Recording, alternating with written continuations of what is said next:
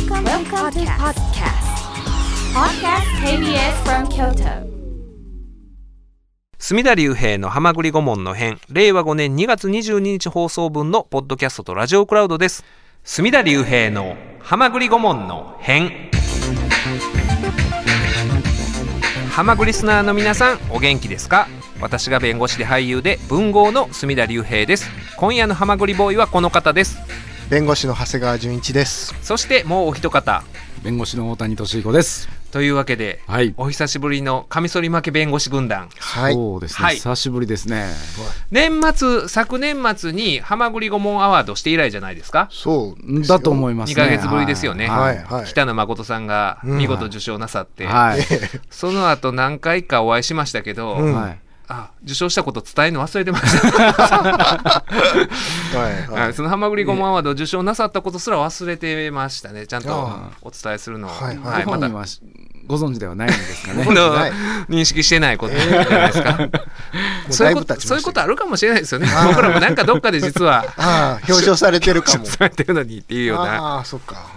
だから2ヶ月ぶりですよ、うん。ははい。はいはいい。大谷さんとかあれでしょ？あの奥様のお母さんも聞いてらっしゃるわけでしょ？そうですね、うんうん聞いてくれてますね。なんで聞いてるんですか？一神道の陰族陰族ね、配偶者のうん親族は陰族って言うんですけど、はい。一神道の陰族って一番ねうんなんかふざけてるとことか聞かれたり見られたりしたくないじゃないですか。まあ、そううか。ん、まあまあまあ、あの、そんなん言うたら、聞いてくれなくなるからいいじゃないですか。で結構であの私大谷さんに手厳しいじゃないですか。うんうん。あ、そうですかね。まあ、それは大丈夫ですよ。あ大丈夫ですか、はいはいはい大丈夫ですか？でもほんまにあの一神道の陰族がでも聞いてくださってるということは、はい。興味あるわけでしょ？大谷さんに。でしょうね。はい。ねはい。ありがとです。それはあのね 私妻の実家住んでるじゃないですか、はいでまあ優しくしてもらって僕もね、好き勝手してるわけですけど、はい気になるのがね、はい。あのうちの妻のお兄さんで義理のお兄さんだからうん一神、二神道の親族 はい義理のお兄さんはね お兄さんがうん東京でテレビの制作会社の仕事をしてるんですよディレクターを。うん。うんはい。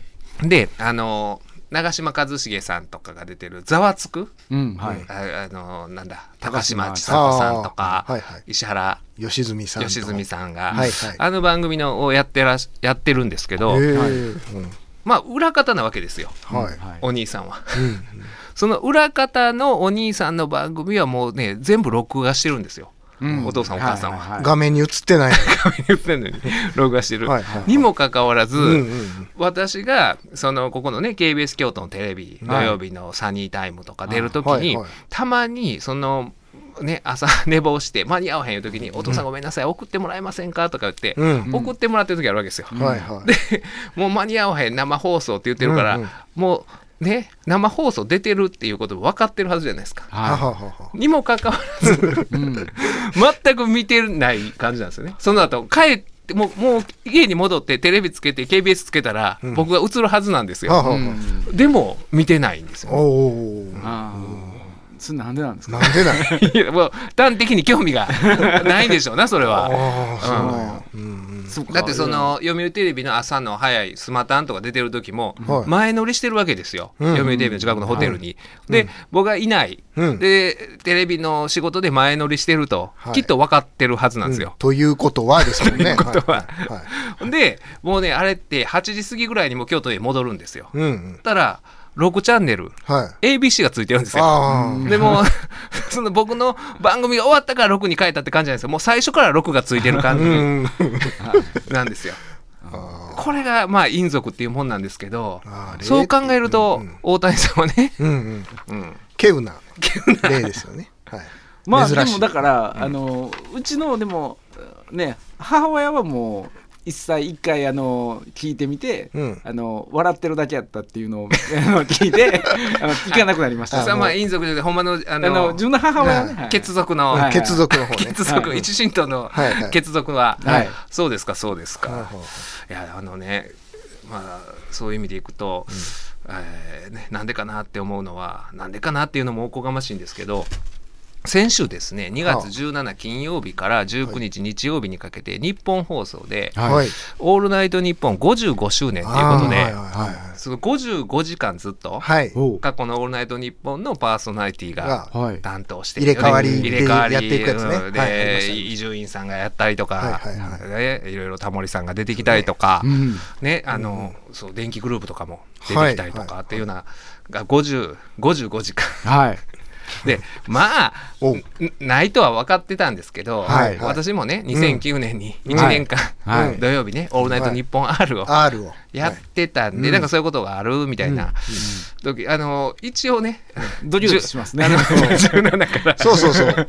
はい。可能性としてはね、かなり高いですよ。あの高くあのあの、うんうん。あのよくいるじゃないですかドラフトで。待ってはって、会見場を セッティングしてるにもかかわらずうんみたいな、うん。うん。い一応スタンバってはうん。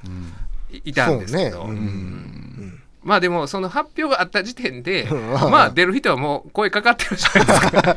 そうやね。それはね。発表あってから探さへんわね。そうやね。そのリスナーにとってはサプライズでギリギリに伊集院さんのギリギリやったじゃないですか。そうそう、一番最後やったんですよね。あれほんままに伊集院さんにとってはサプライズじゃないわけじゃないですか。きっと。最初から言ってもらってるわけでね。そうかそうか。うんまあまあまあそれはないわそなと。れでも当日もしかしたら電話かかってくるかもとか。当日ねそれこそなんか9秒でとかってなった時にはいはいねうんあるかもなみたいな。うんワンコーナーでね、とえーいきなり電話みたいなコーナー、突然。まあ何もなしで。何もなでしで。あ何もないなと思うんで結構聞いてたんですよ。うん。電気グループのとか面白かったですよ。うんあの僕その実際にやってた30年前とか聞いてなかったんですけど。うん。いや面白かったですよ。そのあの滝さんが捕まった時の話とかを、あのふもうギャグにして ああそうあもう出てはったんですね。もう出てる出てる。だから、うん、すごい面白くて、うん、だからもうああいうふうになんかねギャグにしたらええと思うんですけどね、うん。ほんまにだからあれあの玉結び出てらっしゃる期間の時に逮捕されはったじゃないですか。それをあの 卓球さんとか、玉結びの放送中に逮捕されたんだよねみたいなことを勝手に そのそういう設定にして あび聞いててびっくりしたわみたいなその放送中スタジオに踏み込まれてみたいな。えそんな逮捕だったっけ？みたいなことをずっとやってていや面白いなと思って聞いてたんですけどまあ私はもう聞く側に回ってて、それでまあちょっとねいろいろ誰が出てんねやろう思ってまあ見てたら、うん。あの「オールナイトニッポン検定」っていうのやったんですよ。オールナイトニッポン検定。検定。うん、そういうあー55周年やから55問みたいな、はい。検定ややりますみたいな、検定っていうかにはちょっと難しめのクイズも混じってるわけじゃないですかたけしさんの話とかタモリさんの話とかナイナイさんの話とかやったらみんなわかるから、ね例えば「オールナイトニッポン」唯一の弁護士パーソナリティは誰みたいなああ、それと結構これ難しい、問題じゃないですかしっかり聞いてないとね。しかもよっぽどあの、そういうラジオ好きな人じゃないと分からんから、あそういう形では僕も参加してんのかなと思ってはいエントリーしちゃったんですよ。55問その55もエントリーしてエントリーしてで、ね、エントリーしたらそのラジオネームとかも登録せなダメなんですよ。はい。どないでしょう思ってうん「はまぐり顧問の編」で登録したんですよ。ラジオネーム。はい。であのなんかな一回登録してしばらくして送ってこられましたその55問の。問題ね。うんあ問題。もうスクロールしてスクロールしても出てこないわけですそんなまず問題解く前にね、もう一通りまず、どんな問題出でてこない。あのねクイズのあの東大王の伊沢さん、はい。はいあの人らが組織してるなんかクイズ団体みたいなのでしょ？あクイズノック。はい。クイズのがなんか作った問題みたいな、ああ、そうなんですね。そうあいつらあかんわ。もうなんかもうねいあの最近の「オールナイトの」もうあの出題ばっかりやった。あー見落としてましたか、じゃあ。そうそうだからそういううー何？あのさ誰やペコパ？あペコパのどっちやったかな、片割れが好きな鍋の種類は何とかね、そんなんばっかりなんですよ、ほんまに。あのオードリーの春日さんの奥さんの久美さんが、うん。あの結婚前に勤めてたなんか職場は何みたいなね。ななんやこれ思って。クイズの手なしてへんやろって思って。ほんまに。知らんね。うん。でまあ、もう探せども探せども、うん。私の名前もなく。なく。なくそれが2月17から19日の。切ない週末やったんですけど一応ねその17では東京には行ってたんですよ。はい。いつ呼び出されても。はい。いつでも駆けつけられるように。っていうわけじゃなくて、はい。その KBS で制作して、あの Spotify ではい配信しております、あメモリーガルとはい。いう番組の収録で2月17日は東京行ってまして、夕方から。あで、あの、ゲストに私が以前在籍していたタイタンの。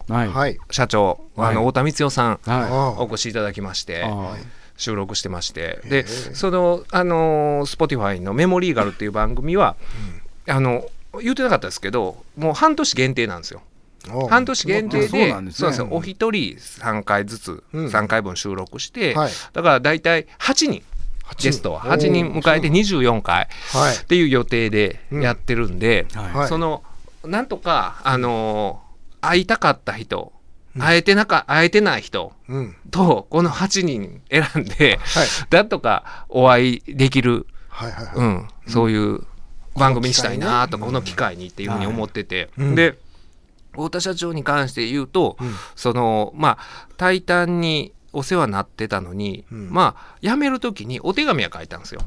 おお手紙は書いてほんでそれで、えー電話いただいて結構あの長電話でいろいろ話したはずなんですけど、ちゃんと会えてなかったんですよね。その、うん、東京行って本来やったらなんかお礼と、ねそういうあとまあ言いたいことがあるやったら言うべきやったんですけど、ちょっとそういう間接間接的というかこう対面で喋ってないまま、うん。だから直接会うのはもうほんまに8年ぶり9年ぶりぐらいやったんで、これえっとあれやけど結婚式の時来てくれてはりましたそうそう、よね結婚式の僕の結婚式の時は太田社長が乾杯の温度。うんですよね、あのそうです。僕あの受付やってたんであの光代さんが来られた記憶がありますね。そうそうそうそうそう、はいはいはい。あのブライトンで結婚式して、だからあれが2011年の秋ですよ。うん。あれはだからもう12年前、12 11年前、うん。11年とちょっと前やから、でその後、まあ、あの東京行く時は何回か会ってたんですけど、その辞める直前は1年ぐらい会ってなかったと思うんで、うん。ずいぶん会ってなくて、で、まあ、あの、久しぶりにお会いして、いやー、なんかね、その、メモリーガルっていう番組自体は、その、んまあ、ゲストの方の過去の開墾をえ聞いて、はい。で、私がそれに答えるっていうようなね、はい。まあ、法的相談やったらなおよしみたいな感じでやってるんですけど、えはい。まあ、どっちか言ったら僕が過去の開墾を語るような形になってきてて、うん。あでもうまさしくそれで言うと太田社長にはいろいろ不義理をしてたなっていうのが思うのがあって、うん。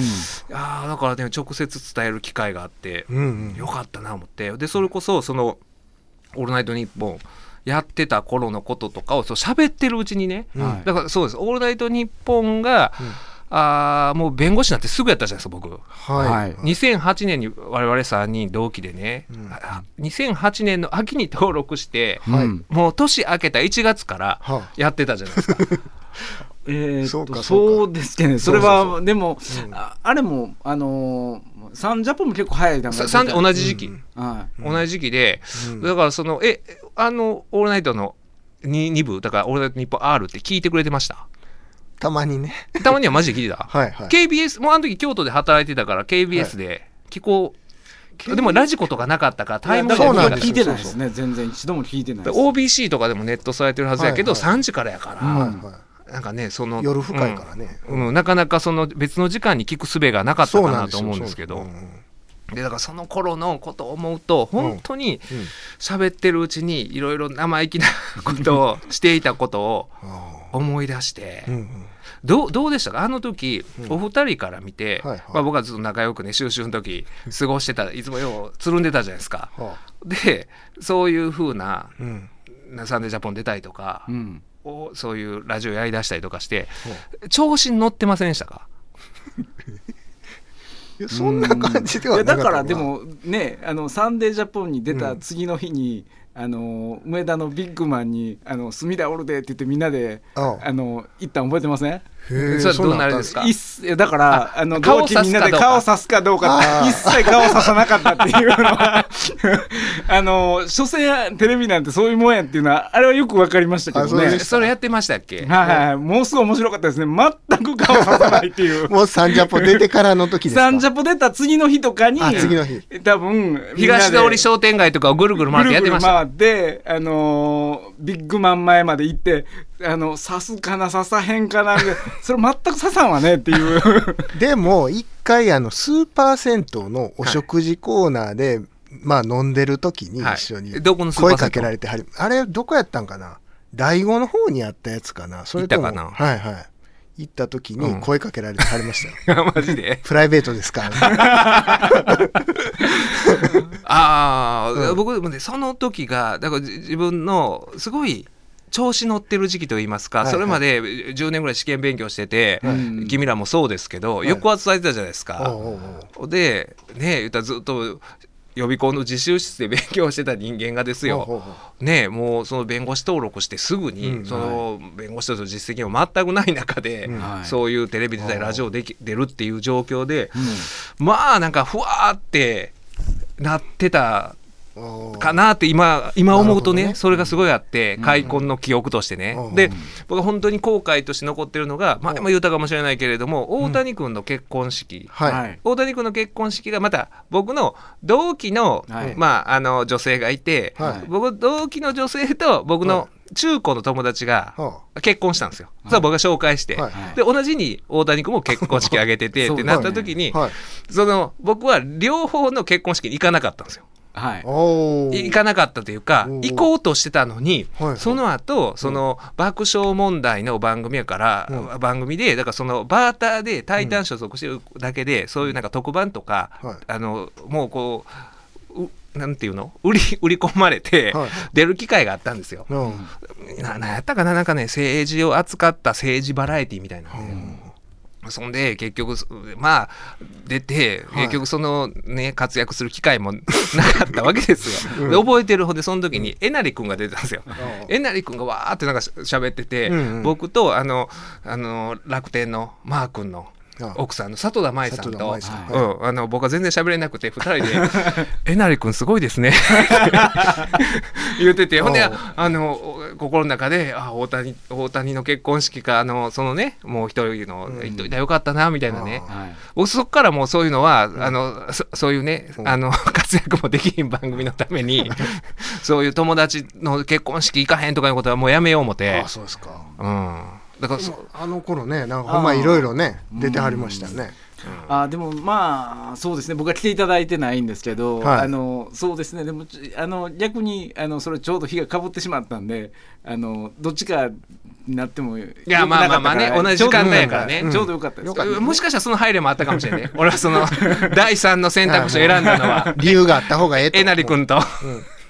うんえなり君よう知ってんな思いながらね。だからそういうのがななんかね、うん。その本当に開開墾の記憶というかすごい生意気なこと言うてたなみたいな、へー。太田社長にも言ってたなみたいなのがあったりとか、あるいはその、太田社長曰く、うん。あの時実は橋本さんは隅田さんのことこう言うてたんやでみたいなとかね、おうおう。なんかそんな初めて聞いたりとかして。へえあそうやったんですかみたいなことをあで言ってて楽しかったんですけど、で、うん。その後に、だからもう僕は夕方行って収録してでもう帰ろう思ったんですよ。次の日にあの家族の用事があったんで昼から、はいはでそれであのもうその日のうち日帰りしようと思ったんですけど、うん。その太田社長が「ご飯行くでしょ」って言ってうん 言ってきたからまあそれはもうそもうそういう時は僕は絶対うんあの、ね。行くタイプなんで「そらそうああ行きます行きますもちろんです」っつって、うん。でそのなんかねあー新宿のはい。某、ほんま高級ホテルですよ。はい。の寿司お寿司屋さん行きました。あそこ美味しいからとかへって。でその太田社長の車でだからその運転手タイタンの人がついててバッて、うんあのそこまで行って。はいはい。でこれどうしようかなって思って、うん。うんでそこで お寿司食べるじゃないですか、はいはそしたら、うん。必然的にそこ泊まらないとあかんけど、まあえええホテルなわけですよ、い、うん。うわ寝るだけでもう次の日も朝一で帰らんと昼おーに京都で用事あるかあら、はいはいはやのに、いうん。それは高いな高いなっていうか ところでも、その、うんうんまあ。いやわかるよ、うん。あのわかる。寝るだけやったらね、うん。しね隣の安いホテルやったらなんかまあうん。1万円とか弱で泊まれたりするのかな、とかって思ってて、でも流れ的にこれどうどうしたらいいよなとか思ってたら、ほんでそのホテル着きました、はい。そしたらあの社長があ「先にチェックインしましょうよ」みたいな、あうん。のチェックうん、そのあのうん、そう フロント行きましょうみたいな話になったから、うわ困ったなと、俺選択肢与えないそこ止まらざるを止まら得ない。ざるを得んでうわうわなんぼかわからへんなんぼかわからんけどどないしようとか思って、あ今日どうしようかなとか思っててそしたら太田社長が、うん。そのそこのホテルの宿泊費までゲストで来てもらってるんですよ。うん。ゲストで来てもらってんのに、あもういいからとかって。いやいやそれはさすがにその来てもらってんのに その何倍返し。そうそう 何倍返しどころじゃないからいやそれはさすがにいやもうそうそうもうす皆さん気にせんといてみたいなんで、そそう言うたら僕結構引くの早いんですよ。ああみたいな。でその、まあ、経験としてええホテルやから、まあ、ああ一回泊まっときたいなみたいなのもあって。でただその時にそのフロントでで会計をね太田社長がしてくださってたんですけど、よう見たらでも、であの帽子はかぶってはったんですけど、うん。まあ知ってる人が見たらうん。太田光代さんなわけですよ。でホテルのフロントで あのまあ男性と2人でね、はい。チェックイン。そのチェックインをしようとしてる、これはまずいんじゃないかなと思って、どうしようとか思って、うん。ただでもだからどっか行くわけにもいかへんし、うん。この微妙なうん。距離を空けて でより怪しくなるんですよこの変に空いてるとね。ちょっとちょっと僕は避けてね。なんか、うんキョロキョロしてね。キョロキョロしだしてそのいや僕は顔ささへんけど、もうね太田社長はさ顔さすかやろそうね。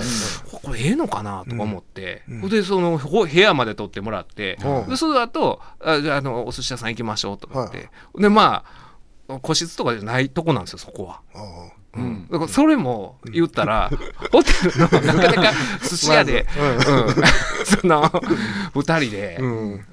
うん。でなんか気になるじゃないですか。気になるから変にこうキョロキョロするから、で、まあ、外国人の多いホテルやから、ほうほうほうほう。まあまあまああのええかとか思ったらまた日本人のが来たらあれとか思思うじゃないですか。はい。ですごい怪しい。うん。でこれななんかね、あの迷惑かけたらダメじゃないですか。うんうん。まあまあまあまあ。わかるけどね。まあ一応ね。一応 えまあそそのそこのねだけ取ったら、うんまあようん、ほんでまああのいろいろお話しさせてもらって楽しくお話ししてもらう。だからあー僕が最初そういう「タイタン」でお世話になった時からだから僕弁護士になってすぐもう15年ぐらい経ってるわけじゃないですか。1 5 6年うん。経ってて。だからちょうど今の僕ぐらいの年やったんです。そその当時ね。初めて会った時太田社長は。あって考えたら、その時からもうねあのあもう「タイタン」の太田光代っていうのは感じではい爆笑問題を支えるみたいな感じで当時本当にテレビの各局のテレビのプロデューサーがほんまに社長みたいな感じでうね、ん。うんそういう扱いを受けてはったんですよ。うん。で考えたら、なんかその僕ら同世代ってあんまりそういう人いないじゃないですか。456半ばで。うん。ねまあ。ねまあそういうとまたどんどんねこの間なんかの時に10歳若くなってるって言ってたけど、もっとは若く若く若く見ないといけないのかもしれないね。ああ、その自分を？でもほんまにそのぐらい思っといた方が僕ら10年ぐらいもう無駄な時間というか、ね、司法試験に費やしたのがあるから、うんほんまにそのぐらい考えんと、うん。いやそういやあの時ほんまにそうなんかそのサンデージャポンのプロデューサーとかが、僕大阪住んでた時なんですけどその東京から新大阪戻る時にその TBS のプロデューサーが同じように新幹線乗った時あったんですよ。ほんでなんでですかって言ったら、その「タイタンシネマライブ」って言って、はい。タイタンのねそういうライブが事務所ライブがあってでそれを映画館でやってるんですうん。でその舞台挨拶でやり始めたこれやったかなそのシネマライブを。大阪のその映画館でやるから言うて、太田社長が来る行くからっつって、うん。わざわざそのテレビ局のプロデューサーがなんかワイン持って大阪まで行くみたいな、そういう気を使う対象に存在やったのね。なってたけど、うん。僕ら気使ってもらわへんか。この年でも。年でも。うん。そういうことをいろいろ喋りながら、ほんでまあもうそこのお寿司屋さんでもう最後の客になって2人が、はい。でもうあじゃああの申し訳ない。あの、ね、ごちそうにもなりの、はいはいはい ほんで過去の開墾を自分で話し、はい。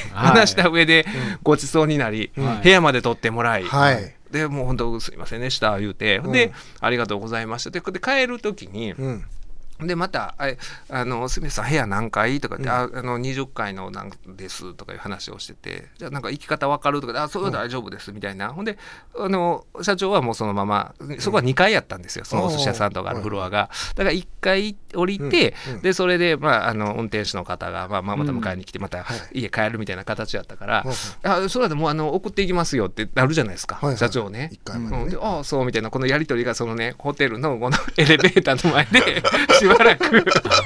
あるわけですよ。この押し引きが。行こうよっていう。外から見ると。外から見るとこの押し引きが。何を何を逡巡してるんや。そうそうそう、で。ええー、みたいな、そんな、みたいなのが、2、3分あって、結局、ああ、そう？ってなって、2人でエレベーター乗ったんですよ。それも、1階に降りるだけのためにね。一回うん。降りるためね。でもこれを全部見てたらう、んね、流れとして、もう明らかに、でね事情通によるとみたいな、ああの男性は、あの京都在住の。要はあるパターンね。そうそうそう。昔タイタンに所属してた人でみたいなね。レギュラーをすでに持っておりとか。今日はその Spotify の番組にかこつけてみたいな。密会をしていたみたいなね。あのななんかキョロキョロしてそういう時怪しくなっちゃいますよねほんまにね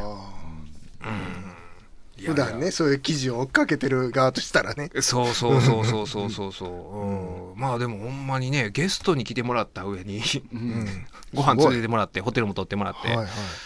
今日はあのお二人がゲストですから。この後僕 空いてますんで。撮ってますよ言うて。そんなぐらいしてくれてもええんかと思うんですけども、1曲目いきましょうか。えーそのね、Spotify のメモリーガル、今夜から大月健二さんゲスト会があ3回続くことになっております。水曜ローでしょう。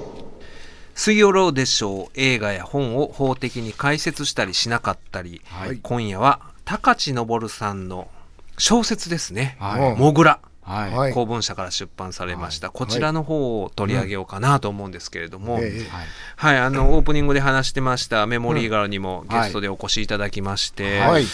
であのねその時はまだ、その配信される時にはモグラが発売しますよっていうことやったんですけど結構ね、その収録から配信までがタイムラグがあって、はあこれ読んでなかったんですよ、うん。その時に。まだ、うん。あああのね。そう本が出版される前やったんで、はい、であのーえーね、出版されて、まあ、私もこう読ませてもらったんですけど、うん。いやーあのーうんこの人すげえなと思いましたな、うん。たあの短編集ではあるんですけど、はい。詩小説私小説はい。っていうのかな、なんのかな、うん。ほんで短編でもこの連作でまあこうなんていうんですか？それぞれが関係してるっていう、はい。うん。感じの本ではあるんですけれども、はい。あのー高知さんどういう印象ですか？お二人は。うん。なんかね前は昔はイケイケな感じのこう、うん。イメージでしたよ。なんかそうですね。僕はテレビで見てた頃の、うん。僕はまだ男前だが金はないみたいな。そんな CM なかったですか？昔。ありました？はい。あったと思うよ。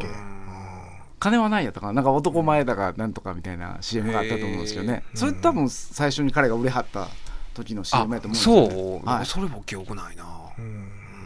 うん。でもねなんかその長谷川君言うようになんかイケイケのうん。イメージがあって、うん。でようねあの高知のバー出てはったでしょ、うんうんであれで結構出てきて、うん。あの芸人への当たりがきつい。うん。なんかあの芸人のツッコミを、に対してまたそのもっときつく、はい。それ芸人のツッコミ許さんみたいな感じの、を僕見てた記憶があって、うん。なんかあのー怖いっていうイメージが結構あってうん。うん。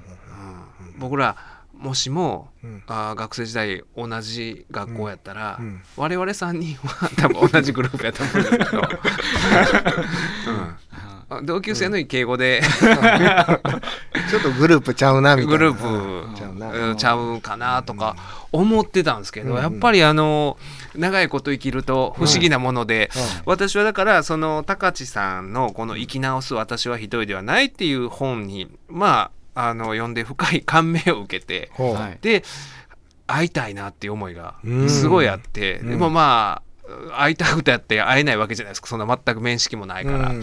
であの今回もうようやくその思いが叶ったわけなんですけど、はい。あのーねえーそういう薬物事件ではい。覚醒剤と大麻の所持ですか、うん。であのーしかもラブホテルでうん。愛人と一緒にいる時に薬物持っててみたいな。うやだからスリーカードやってうん本人も言わはるわけですよ、ほうほう。そういう状況で。揃ってると。揃ってると。で実際なんか2016年その事件があって、はいで当時その私テルエ先生といつもね配信してたポッドキャストがあって、はい。でそのおだからそれが日本放送で配信してたから日本放送のスタジオでイベントとかやってたんですよ。うん。でそのオープニングでテルエ先生とまあ漫才みたいなことをやってて、はい。ちょうどその時に2016年のイベントの直前に高橋さんの事件があって、うんうん。でそのネタにしてたんですよ。うん。もうほんまにそれこそこのご自身でもネタにしてはるスリーカードやでみたいなことを、っていうのがあったんですけど、うん。その後この「生き直す私は一人でない」っていう、まあうん。あの自分の今までの生い立ちとかについて、詳細に書かれてる本を読んで、はい。はあかそんな何ですかあのち茶化すもんやないなというか。ううんん、っていう思いがあって、まあ、高橋さんその僕らが茶化してた漫才なんて、うん。当然ご覧になられてないしそのはい。イベント、まあ100人ぐらいの、うん。もうポッドキャスト聞いてくれてるリスナーだけを前にしてたことやったんですけど、ななんか自分の中でね、あのーわだかまりというか、うん、なんかなんか良くないことをしたなみたいな思いがあうん。あって、で、ね、あの僕ら仕事上刑事事件で薬物の事件とかやるじゃないですか、はい。ーはい。やるけれどもうん。そのねあ弁護士として担当するけれどもうん。薬物のことって知らないうん。でしょ、まあですね。ね。うん。知らないですよね。うん。そのでこの高橋さんのまずこの「生き直す」を読んでもそれを思ったし、うん。うん、だからそのねあのい依存症や依存症？依存症っていうんですか？依存症っていうんですか？はっていう最近そういうふうに言われるようになってきたじゃないですか。はい。はい。まあ、犯罪は犯罪ではあるんだけれども、うん。そういう治療にちゃんとつながるようにせんとあかんっていうようなことは、はい。最近あの言われるようになったんですけどそれはこのほんまにあの高橋さんと今一緒に YouTube とかなさってる田中典子さんっていう女性がいらっしゃって、はい。その方もご家族がみんなギャンブル依存症やってでそういうあの依存症の問題に取り組んではった方で,、はい。で後に高橋さんと知り合って、うん。えー一緒にそういう自助グループとかをやったりとか、はい。あるいはそういう YouTube で配信したりとか。で僕もその YouTube の番組も出してもらったんですけど、でだからそういうこともそのお分かんないままや ってるでしょ？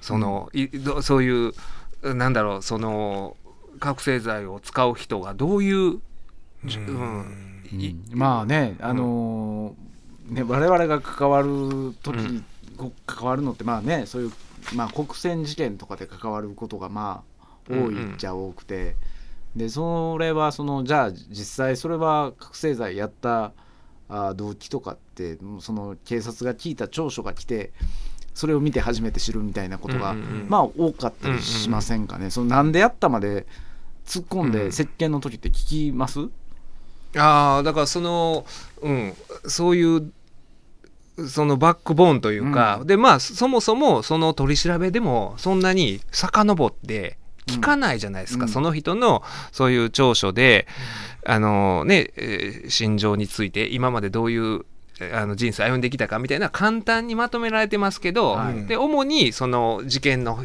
ことうん。事件の日のことを中心とした調書になるんで、はい。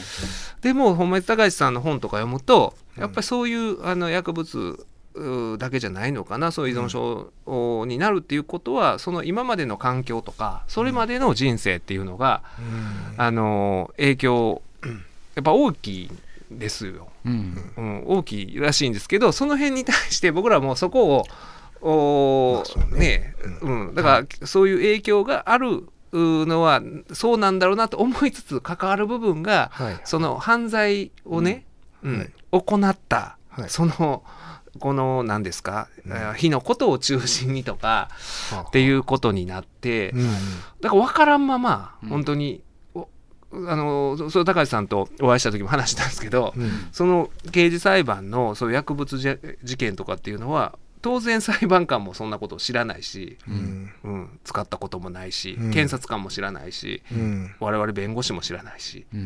でこの3社があの一番薬物について知ってる人を、うん。まあ、さばいてるっていう、はい。うん。まあ、それはまあ他の事件でもそうなんですけど、まあうなんだけど、うん。ねただだからそこのその本当に薬物とかに関して言うと、うん。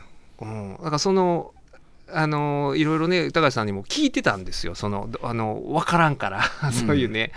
でそその何回か僕ねその薬物事件でうん。あーそういう、うん、あーそのい依頼者の人自分が担当してた人から、まああの脅迫されるようなこととか、うんうん、なんかもう怒鳴られたりとかって何度かあるんですよ。うんでそれっていうのはその薬物のあの影響かなとかって思ってたんですけど、うんでも話すとそうそうじゃないらしいんですよね。その人がまた、へえうん、なんかそその薬物の影響でそうなるわけじゃないって言うんですよ。うんその人が抱えてらっしゃるまた別のうん原因があるっていうんですよ。そういう暴れたりっていう方向にあまりいかないと、ほうん。一般的にはね。うううん。ん、だからそういうことも全然分かってないじゃないですか。うん。うん、っていう中ででだからそそういうことも聞きたいなとか思ってたんですよ。ほうん、でそのね、あのー僕の中で疑問としてあったのはこの薬物とかってやめる時にね、うん。はい。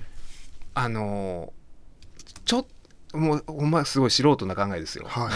あの関わってんのにしろというのも恥ずかしい話なんですけどうん。ちょあのこうね1か0みたいに、うん、急にやめるっていうのってできんのむずやること難しいんちゃうかなっていうな思いがあって、はいはい。もしかしたらちょ両方とあー減らしていくみたいなのが実はいやあのーやめるのにええ方法なんかなみたいなことを勝手になんか漠然とね、あーなんかタバコやめるときみたいな感じまですかあね。ね。ジンパッチみたいな。うんなんかあのーでもそういうやめ方できないわけじゃないですか、うん。違法なもんやから、うん。うん。それがね。できないですよね。うん、だからそういうやり方ってないのかなと思ったんですけどそういうの聞いたら、それはだからできないらしいんですよ、うんもう使ってるとやっぱりずっとそれを増やしたいという思いしかなくなるらしいんですよ、うん。そこがまあ、うん。それを減らしたいじゃなくて、そうなんですよ、ううん。ん。維持する増やしたいっていう思いしかそうないからそれはね、あの絶対無理ですみたいな、うんほんまにもう完全にやめるしかないっていううん。ことらしくてだからそ,、そうね。そんなことも分かってなかったりするじゃないですか。でだからあの刑事事件の弁護の時ってまあ大抵そのなんで悪いか分かってますかみたいなことをね、その高橋さんと喋った時もしてたんですけど、その言うじゃないですか、えーまずだからそういう錯乱するして他者加害する可能性ある、はいはい。でまあ自分の体を害する可能性ある、でそういうね暴力団とかの資金源になるみたいな、はい。うん。うん。だからやっぱりあのあかんって分かってますみたいなうん。ことをなんかもうすごい分かってへんのにそこの、うん。うん、そのす抽象的になんとなくでそういう話をしたりとかっていうことを法廷でやってでそれで反省してますみたいなことをアピールしてはい。っていうようなことをで裁判官もよく分かってなくてっていうような状況にあると思うんですよね実際は。まあね。うん。うん。えどどうしたんですか長谷川君なんか。そうなんですようね。ん、だから、うちゃんと理解せなあかんなっていうのがそうそう。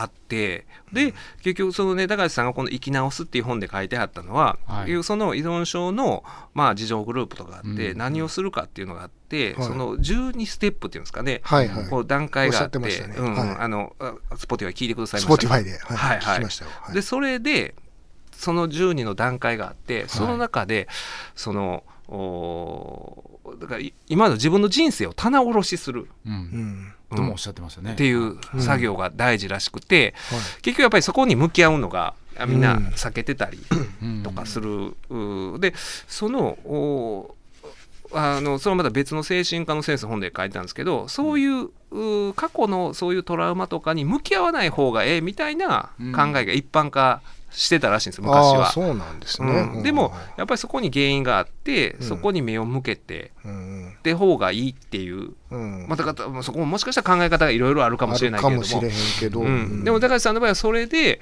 あのーだから自分の今までの生い立ちとかっていうところにうん目を向けるようになって、うん、あのーだからそそこがもう人に話すのもつら辛いというかまあうん言ったら、あー自分を受け入れてもらえないとうん。高橋さん思ってたそうで、はい。まあだからそれが壮絶なんですよ。うんそもそもだから、あのーお母さんがうん。もともとそういうあの僕ら子供の時山一構想ってありましたけれども、はい。あれの一和会の方の、うん。お最高幹部のおだ愛人の子供が高橋さんですよ。うん。うん、であのじそれもだからだいぶあのもう幼いというかそれ分かってたわけじゃなくて最初はおばさんの家でおおおじさんかな家で親戚で育てられてておおあおおばあちゃんの家か。おばあちゃんの家でそのまあおじさんらの家族と一緒に育てられててうん。で何か距離を置かれていたと。でたまに来るおばさんがすごい優しかったと。あのおばさんなんやろうなって思ってだいぶ大きくなってからあれ実はお母さんやでみたいな。あやっと分かってでお母さんと暮らすようになったけれども結構ほったらかしにされてネグレクトでみたいなんででお母さんがあーあなんとなくあーあのお交際してる人がいるなと、ーうん。それが実はそのあーまあ、そういう人やったんですよ。はいはい。そういうヤクザの親分みたいな人で、うん。うん。で自分はあその自分は その愛人の子供なのかと思ってたら、またそれも違ってね別の、おーそういう暴力団のはお組長のとの間に、うんあの実のお父さんは。そうで、うん。その間にできたっていう子供が自分やっていうこと後に気づくんですよ。もうだいぶ後になって、でそのお母さん自身も高橋さんが高校生の時にあのそのおあこれですよ。明徳義塾うん。野球の名門で,、で寮生活した時に、そのあの全然ね、えー高校入ってもおお母さんが来ることがなかったらしいんですけど、はい。ある時からその部活動の父兄の会とかにすごい関わるようになってたらしいんですよ。お母さんが急に。へーはいで来るようになってた時にある日あの訪ねてきてうん「私綺麗みたいなことを急に息子である高橋さんに聞いた日があったらしいんですよ。うん。で聞いて「何言うてんねんおおかん」みたいなそれこ、まあ、高知弁やから何言うてんねんおかんやないと思うんですけど、うん。そんな形でもうそんな気持ち悪いやないかみたいなことを言ったその日の帰りにそのお母さんは自死されたっていう。っていうそういう、あのバックボーンといいますか。あっていうのがあってだからその自分の子供の頃目の前でお母さんがそのまああーそう交際してた、あーその親分の対立組織がうん名残込んできて、うん。でお母さんがまあ着物を着てて、うん。自分の目の前でお母さんが背後から切られたと。ああそれははい。Spotify で。言うてはった言うてはった。切られて、はい。でもう着物がこうバサーってなるのを目の前で見たみたいな、うん。そういうことをうん。ずっと経験なさってたってういう人なわけですよ。うん。でもそういう細かいことって、ほんまにあの長所にはまあ、数行やったりするじゃないですか、刑事事件の、僕らが見る刑事事件の記録では。でもそういうだから僕らがね担当してた、あー人らも、うんまあいろんな、ね、人生があって、そうね。その数行じゃない人生を歩んできて、うん。その結果のそういう薬物依存だったりするわけじゃないですか。で裁判でもそういう、うん。圧縮され圧縮っていうかね、まあ、上積みっていうかその部分しか対象にならないですね、でも大事なのは実はその数行のはずで,、うん。でその数行のをまあだから棚卸しするっていうのがその、この「生き直す」っていう本やって、うん。でそれでは書けなかった。でまあ言うたら自分のおねこれはまあノンフィクションみたいなもんだから、はい。書けへんかったこととかをお小説にしたんですっていうことをうん。高橋さんおっしゃってて、はい。うん、でもでもこのだからどこまでが、あのーその実話で、あ うん、創作のの部分とのこの境界線が、うん。あの分からないんで、うん。まあ、それがまたあの魅力的で、でもね。僕はこのうん。生き直す、だからさっき読んでたから、うん。ほんまにあまりにも小説的な人生を歩んでらっしゃるから、あのほんまのその自分の歩んだ人生の方が物語性が強いから。はあ、はあはあ、そこが書いてあるんですね。生き直すいやでも書いてあるんですよ。だからねうんだからこれを小説にしたら小説よりも本当のこと書いてる方が、あうんおなんか興味深いから、はいはい。それを小説が凌駕するの難しいんかなとか思ってたらはいやもうこの創作の部分とこの実話の部分がうん。本当にわからないし、うん。でまたこのねその出てくる人物がまああの多分モデルの方もいらっしゃるし、うん。その僕がお話聞いて本読んだらああの本に出てたあの人のことやなとか分かる人もいるんですけど、はいはいそのコーチの子供時代、えーそれでまああの二十歳ぐらいから二十歳ぐらいであのそう関東に行ったんですかね東京の方に行って。はいで AV の仕事をあしてはったっていう経緯があるんですけどそその辺の話とかでももうね子供の頃の話とかでもまあ,、あーそのご自身の話もそうやしそのさっき言ってた自分を育ててくれたおばあちゃんの話とか、そうおばあちゃんが実は実のお父さんとおばあちゃんが会ってたとかっていうことも後から知るらしいんですよ。うん、でもその話を、まあ、あの小説として書いてたりとか、うん。その会ってたっていうことの描写した、であいろこのね、あのーいろんな登場人物がいるんですけれどもほんまにだからそのたの高橋さんのその目目線といいますかね、あのーまあその環境によってその人生をまあ大きく左右されてる、あのそれはあの高知さんのようなあーまあ誰が聞いてもその過酷な状況じゃなく例えばあのその高知さんをモデルとしてる主人公の親友役の人ははい。そのおじいちゃんがあ教師で。うん。でお父さんお母さんも教師で。うん。でこのおじいちゃんが厳格なんですよ。うん。うん、もうあの絶対うちの家系は学校の先生にならなあかんみたいなんで、はい高橋さんの友達はそれで別に教師になりたくもないのに、うんうん。でもうお父さんお母さんももうおじいちゃんに支配されてるんですよ。もうそういう家たまにあるじゃないですか、うん。おじいちゃんが絶対的な力を持ってて、もう従わざるを得ないというような昔ながらの家父長制ね。家父長制、もういまだにその明治時代のね、昔の家父長制みたいな、うん。だからあの高知とかやったらそのその高橋さん僕より一回り上なんですけどその時代だとあったかもしれない、だからそういう家で育ってもう昔のよくデモシカ先生とかデモシカ教師とか言うじゃないですか。教師でも教師しかみたいな、ああそういう形で教師になった友達のだからそれも言ったら高橋さんとは違うけれどもまた別の過酷な環境に置かれてて。うん。で好きでもない学校の先生をやっててでまあそこでストレスを抱えて、うん。もうパチンコ依存症になるわけですよ。ほんでもう借金に借金を重ねて。うん。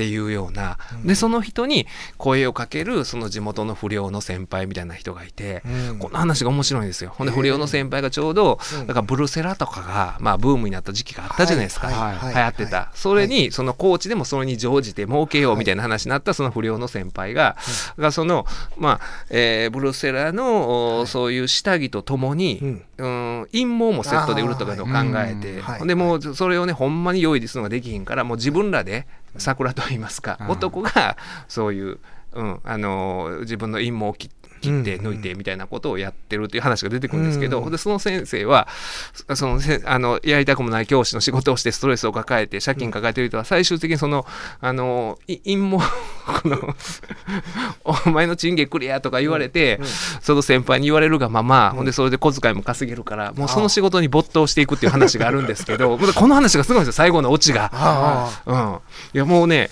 でもそういうだからねいろんな環境に左右される。でその,、ね、その高橋さんのその親友の、あー小学校の先生っていう設定の人とはともにまた別にその同級生の中に、まあそのコーチに、まあ、コーチだけじゃないですけど全国に昔ながらのまあ遊郭があってああその名残があるとこってあるじゃないですか。はい。でそこで生まれ育った同級生の女の子の話っていうのも出てくるんですけど、まあだからそれもどこがまで創作かっていうのはうん。僕は分からないんですけど,、なるほどね。でそのこのまあその女性もまあ環境に、うんでもがんじがらめにされてるんだけれどもそこで希望を見出してとか、そうね。